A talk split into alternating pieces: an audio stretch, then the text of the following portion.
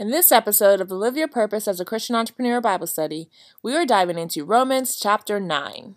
I'm Stephanie Rodnez, and welcome to the Live Your Purpose as a Christian Entrepreneur Bible Study. My goal is to encourage the discouraged with scripture, inspiration, and resources to help you do exactly what God purposed you to do on this earth become a Christian entrepreneur. The definition of a Godlywood girl is a woman of Christ who says yes to her God given purpose, no matter what everyone else tries to say or do.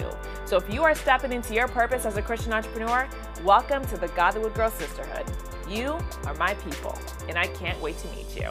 Now let's dive into today's episode. And remember, if you want to join me for these live recordings on Godlywood Girl's Instagram feed, join me at Godlywood Girl on Instagram now.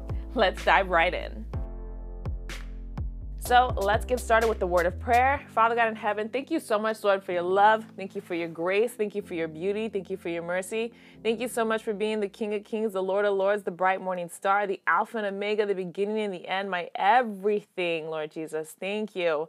Father God, I pray you bless the reading of your word. I'm not feeling the best right now, Lord Jesus, but I thank you so much for the opportunity to still be able to have the type of job where I can come on and still be able to read that you read your word the way that you um, want us to every single day um, and i'm so grateful for that lord jesus. Thank you thank you thank you.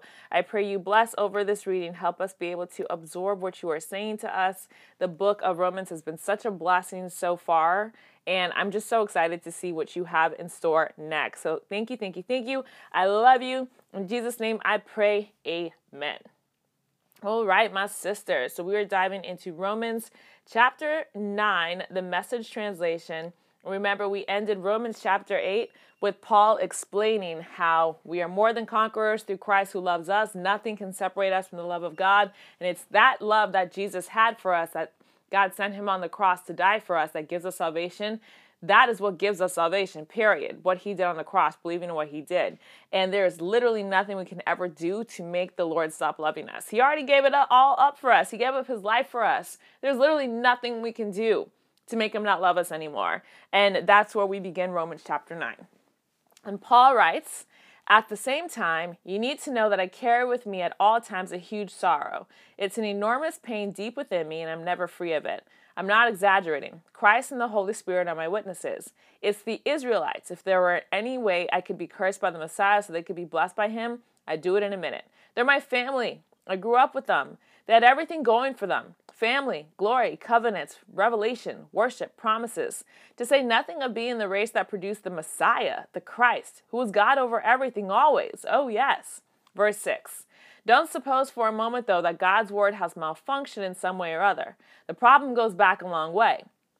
From the outset, not all Israelites of the flesh were Israelites of the spirit. It wasn't Abraham's sperm that gave identity here, but God's promise.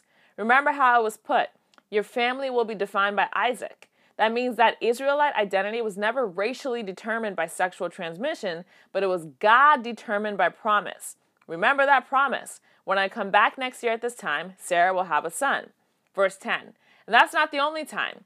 To Rebecca, also, a promise was made that took priority over genetics. When she became pregnant by our one of a kind ancestor, Isaac, and her babies were still innocent in the womb, incapable of good or bad, she received a special assurance from God.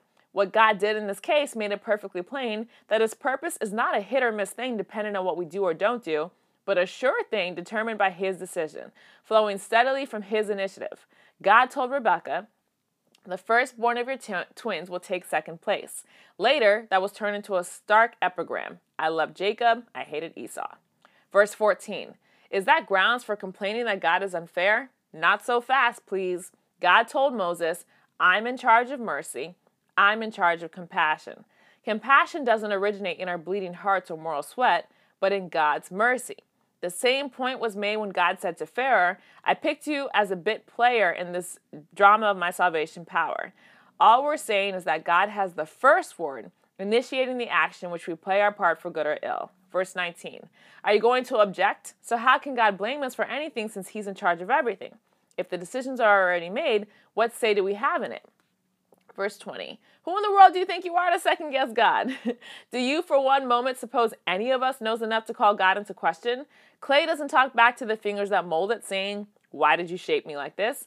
Isn't it obvious that a potter has a perfect right to shape one lump of clay into a vase for holding flowers and another into a pot for cooking beans?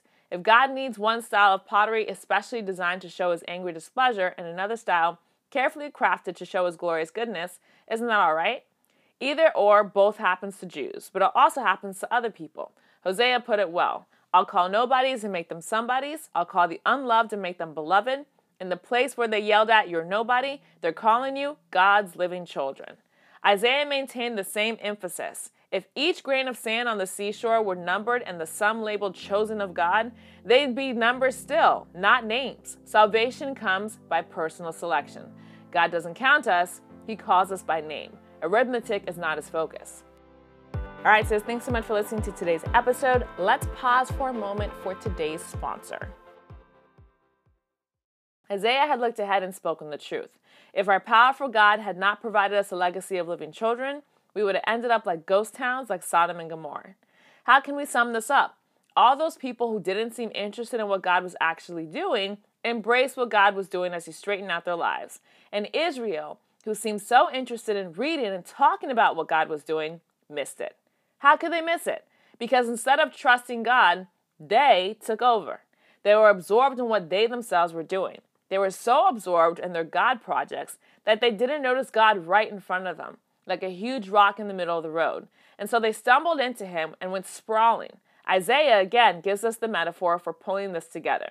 Careful, I've put a huge stone on the road to Mount Zion, a stone you can't get around, but the stone is me. If you're looking for me, you'll find me on the way, not in the way. So that's Romans chapter 9. And so in that chapter, Paul is really addressing the Jews inside of the church. Remember, Paul wrote this book to the church in Rome.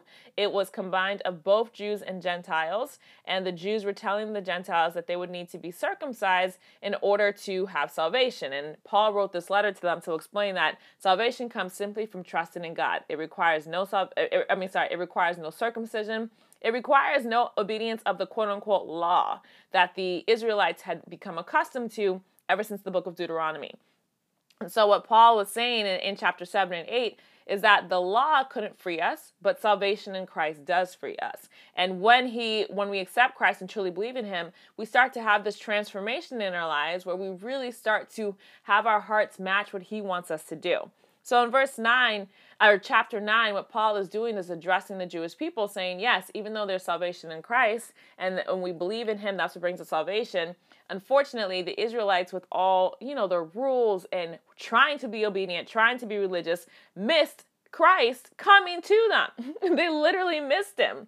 They literally crucified him on the cross and didn't realize that he is the key to salvation, even as they were trying to obey all these laws. So, what we can learn from this is not to allow our own selves and our own focus on who we are as a person and making sure we get everything right, not to allow that to become a stumbling block from doing what God actually wants us to do. A lot of times you can find this sometimes in the church, even when there are expectations of how we're supposed to act and behave in the church. Oh, when praise and worship is on, we're supposed to put up our hands and make sure that we're dancing and running around because that's what everybody else is doing. So, in the act of doing this thing that everybody expects you to do, you don't allow yourself to really hear the lyrics, hear the message, and connect with Christ and focus on Christ. We miss worship altogether because of the show of what we're supposed to act like. It happens all the time. I remember when I was in youth group, some of the leaders, the quote unquote leaders in my youth group, were so busy trying to make sure they were so perfect at everything that they did inside of the actual youth group itself that they were so unkind to people. They didn't show any compassion. If somebody was going through a tough time, they literally were throwing the book at them and judging them instead of showing them the compassion that Jesus would want them to show if we are looking at ourselves and looking at how we need to be perfect, we need to put on a show, we need to be religious, we can completely miss out on what God actually wants us to do. So take your focus off of you. And I'm saying this to myself as well. Take this my focus off of me. And we need to put our focus on Christ. Put our focus on the Lord. What is He asking us to do?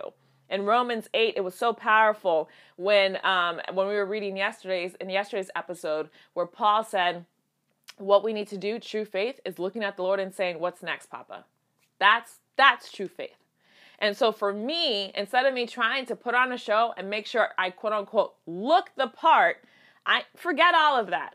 Forget all of that. Forget about me pleasing the other people in my church or pleasing the other people in my community, pleasing this person, pleasing that person, looking the way they think I should look as a Christian.